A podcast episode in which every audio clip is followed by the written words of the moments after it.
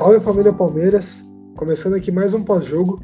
Hoje eu vim aqui falar para vocês sobre o jogo Palmeiras 2, Curitiba 0, jogo que acabou agora há pouco no Couto Pereira.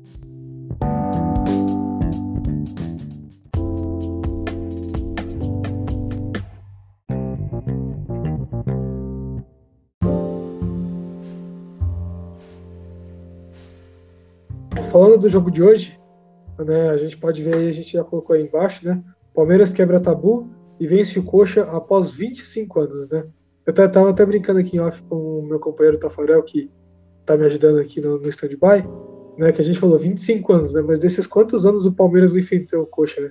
Ou era porque estava na Série B, ou era porque não, não, não, não teve a oportunidade de enfrentar né, num brasileiro, numa Copa do Brasil. Então é, é meio complicado a gente levar esse tabu muito para frente, né? Mas é uma coisa que a gente tem que né, que o futebol, para o futebol é importante, né? Então, finalmente, um, um tabu quebrado, né? 25 anos sem, vencer, sem vencer o, Couto, o Coxa no Couto Pereira. E hoje o Palmeiras demonstrou que mesmo sem o Veiga dá conta, né? Então eu acho que, assim, não é claro que eu não estou falando que, ah, pode tirar o Veiga, obviamente que não.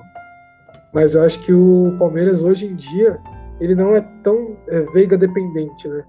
Ele consegue ter um, um, segundo plano B se o Veiga se machucar ou se o Scarpa se machuca, né? independente se algum jogador se machucar, ele tem um plano B sempre na cabeça. Né? E eu acho que hoje o jogo de hoje mostrou muito isso. Né? O Marcos Rocha logo saiu no começo do jogo, entrou o Garcia que sofreu um pouco, mas conseguiu se adaptar rápido. Né? O Murilo com o Luan está jogando muito bem, né? O Luan acabou de voltar de lesão e para mim conseguiu pelo menos cobrir o Gomes aí enquanto ele está na seleção conseguiu cobrir muito bem. Né, o Piquerez e o Jorge estão começando a entrar num ritmo legal. O Piquerez sempre jogou bem, na minha opinião, né? O Jorge, não, às vezes eu acho que ele já come uma feijoadinha antes do jogo, mas eu acho que hoje, pelo menos, ele fez o que ele precisava fazer. É, e eu falo que não tem nem o que falar do nosso ataque, né? O Dudu e o Rony brilhando mais uma vez, né? Como já foi contra o Botafogo nos 4 a 0 Hoje, de novo, brilhando. O Verão também jogando muito bem. Né? Uma coisa que eu queria até aproveitar para esse momento aqui para falar do jogo, falar o quão é absurdo que o Rony vem melhorando em questão de finalização, né? A gente tanto reclamava que, tipo, é claro, a gente sabe que ele erra muito gol, erra, e a gente tem que reconhecer que ele erra, mas tem hora que ele realmente está acertando, que dá para ver que ele está treinando isso, né? Porque a gente até lembra de uma frase do Ulisses Costa, que falou que uma vez que o Rony, se ele fosse treinar finalização e virasse bom em finalização, ele seria um dos melhores centroavantes do Brasil. Né? Então eu acho que eu, eu, acho que o Rony, não, obviamente que falta bastante coisa para ele chegar nesse nível, né, de ser o melhor centroavante do Brasil, mas eu acho que ele está no caminho certo. Eu acho que ele está começando a, a, se adaptar a ser um centroavante, né, até a, a, qualidade da finalização, de não se afobar na frente do gol. Né? E hoje a gente, a gente viu isso contra o Botafogo, que ele fez dois golaços, dois golaços assim, né, de cabeça. O primeiro para mim foi um golaço, né, que ele bateu no alto é, sem chance nenhuma para o Gatito, e hoje a mesma coisa, né? Por mais que aparentemente tenha sido um gol fácil para ele fazer, né? Um gol que você tem que se posicionar muito bem para não ficar impedimento, é, acertar o tempo da bola para você conseguir bater nela e ela ir na direção do gol, né? Porque ela está vindo numa velocidade muito grande com o cruzamento que o Verão deu. Então é uma coisa que o, o Palmeiras está preparando isso, né? Por mais que o Palmeiras tenha contratado o Flaco Lopes, né? Que, que é centroavante, centroavante rápido, né? Que é quase mais é parecido com o Rony. Né? Aí tem o Merentiel, né? O Miguel Merentiel, que o Palmeiras também contratou. Tem o Navarro, que já está na, na reserva. Então acho que o Abel ele tá querendo mudar esse ataque. Ele está querendo ver o time fazer gol. Né? Que é isso que importa sempre em qualquer competição. Né? Quem faz mais gol normalmente vence o jogo. Então eu acho que é isso que o Abel está procurando. Né? Tanto que você pode ver que o Palmeiras dificilmente faz uma contratação para o meio campo, para a zaga, porque eu acho que o Abel já encaixou o time. Né? Eu acho que essa zaga de Gomes e Murilo foi muito bem encaixada. É, e a gente viu que o Murilo não foi nenhum medalhão, foi um achado, né? E é um achado que joga muito bem. É, eu digo da mesma coisa do Piquerez, que era o reserva do Vina. É, Vina não vinha, né?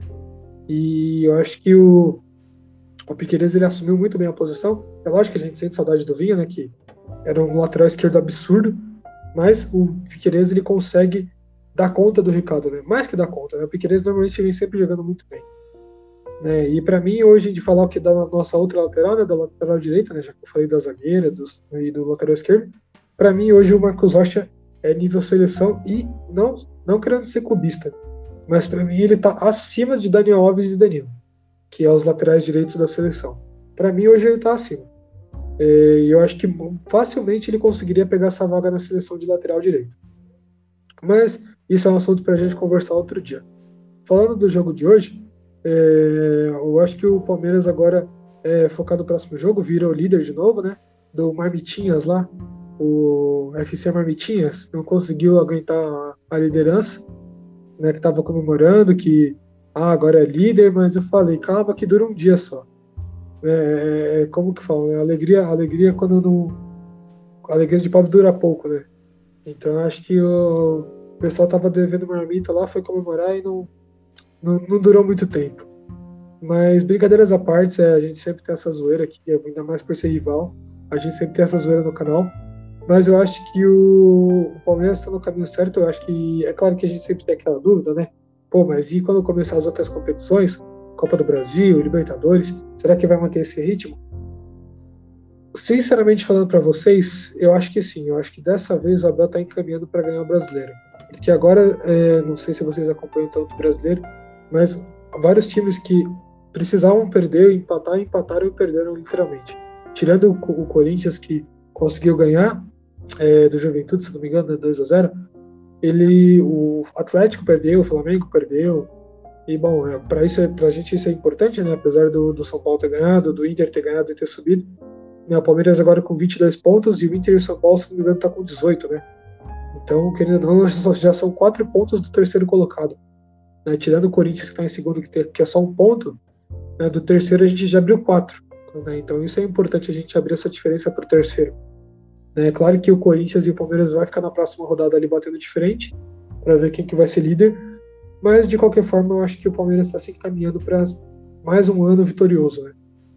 É, e agora, é, quinta-feira, próximo jogo, né? a gente vai estar tá aqui de novo, vai estar tá aqui fazendo pós-jogo.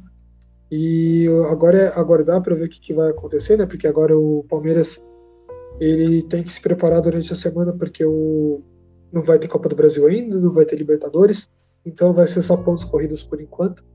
Né? E, lembrar que a gente pega o São Paulo na Copa do Brasil e o Cerro Portenho na, na Libertadores, então serão jogos muito difíceis, serão jogos que o Palmeiras vai ter que realmente talvez colocar um, alguns reservas para jogar no Brasileiro. Então a importância, a importância deles estarem fazendo esses pontos agora contra times como Coxa, times como, sei lá, você pode pegar o próprio Corinthians que a gente ganhou, você pode pegar alguns times que a gente está pontuando bem, né, e por isso que atual, né, a gente é líder atualmente, esses pontos são importantes, porque a hora que começar a competição, vai começar a ter que colocar reserva, vai ter que colocar fazer escalação mista, é, às vezes porque vai ter jogo importante. Então vai, é uma coisa que o Palmeiras está é, conseguindo fazer bem, né, que é manter o ritmo, pelo menos nessa, nesses meses que está sendo só pontos corridos. Né, porque o Palmeiras, que ainda não, na hora que começar a Libertadores de novo, né, começar a Copa do Brasil, normalmente a gente sempre prioriza o mata-mata, né? A gente sabe a qualidade do Abel no mata-mata. E a gente sempre falou, né? Pelo menos a maioria fala que o Abel é time de mata-mata, né? Não é time de pontos corridos. Né? Eu acredito que isso não tem muito a ver, eu acho que é mais a questão da, da, da fase do time. Né? Para mim, o Palmeiras está numa das melhores, já está há dois anos numa das melhores fases do Palmeiras, né? E continua nesse ano também, no terceiro ano, né? 2022. Então eu acho que agora o Abel tem que manter o foco no brasileiro né? O Libertadores está um pouco longe ainda, então vai demorar para ter o jogo da Libertadores, Copa do Brasil também, então tem que focar mesmo no brasileiro, ganhar as partidas que, tão, que a gente está ganhando, que são contra esses times de menores influência, né? Que são de baixa qualidade, vamos dizer assim, né?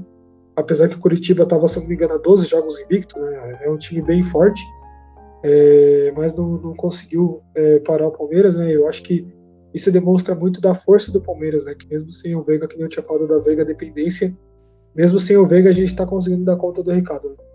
E eu acho que isso vai muito do, da volta também do pessoal da seleção, né? Eu acho que quando o Danilo e o Everton voltam, passa uma segurança melhor para o time, né? Querendo ou não, a gente está sem o Gomes. Né? Mas você tem um Everton no gol, que hoje ele demonstrou por que ele está no gol do Palmeiras, né? fazendo grandes defesas, é, tanto no primeiro tempo quanto no segundo tempo, ele conseguiu fazer muitas defesas boas, Então, ele demonstrou por que, ele é um goleiro de seleção, por que ele está num time como o Palmeiras. E o Danilo, eu já falo que o Danilo é sempre um absurdo, né? O Danilo é, é realmente um volante fora de série. É, eu acho que hoje ele nem jogou tão bem assim. Mas eu não sei se vocês percebem isso. O quanto o Danilo faz bem pro futebol do Zé Rafael é absurdo. Porque o Zé Rafael, ele, quando eu tava o Gabriel Menino, que o Danilo tava na seleção, o Zé Rafael jogava bem, assim, mais ou menos. Não tava jogando tão bem assim. Hoje o Danilo voltou e parece que o Zé Rafael tirou um peso das costas, tirou uma mochila de, de, de, de peso das costas. Porque parece que ele jogou solto, parece que ele jogou confiante, que ele sabia que se ele deixasse a volância sozinha, tinha o Danilo aí que ia conseguir dar conta. E parece que ele não tem essa mesma confiança em Jailson, essa mesma confiança em Gabriel Menino, né? Porque ele não joga tão bem. Hoje ele, inclusive, ele começou a jogada do, de um dos gols, né? Do segundo, dos gols, segundo gol, no caso, né? E foi ele que fez a jogada, basicamente, né? Ele tocou pro Verão, pro Verão só cruzar para dentro da área. Né? Então, assim, eu acho que o Zé Rafael ele joga muito mais solto quando tem essa, quando tem essa possibilidade de jogar com o Danilo. Né? Porque ele tem essa confiança no, no Danilo, de, de poder sair da posição dele para conseguir fazer outras soluções e, quem sabe, não armar o time. Né? E, e, a gente percebe que a condição física dele é muito importante. Então, tipo, eu acho que o, o Zé Rafael hoje ele precisa desse do Danilo para jogar bem. Porque o Danilo ele faz uma contenção muito boa, ele faz uma, um primeiro volante muito bom também. Então o Zé Rafael, quando ele deixa o posto dele, ele sabe que a marcação vai estar segura com o Danilo. Que, é, né, que não é a mesma confiança que ele tem nos outros volantes do Palmeiras. Então eu acho que o, o Zé Rafael, enquanto ele tiver com o Danilo, né, vai ser uma volância que vai ser difícil de superar. Né, em questão de marcação, de saída de bola, que eles são muito importantes para isso é, eu acho que vai ser muito difícil deles superar.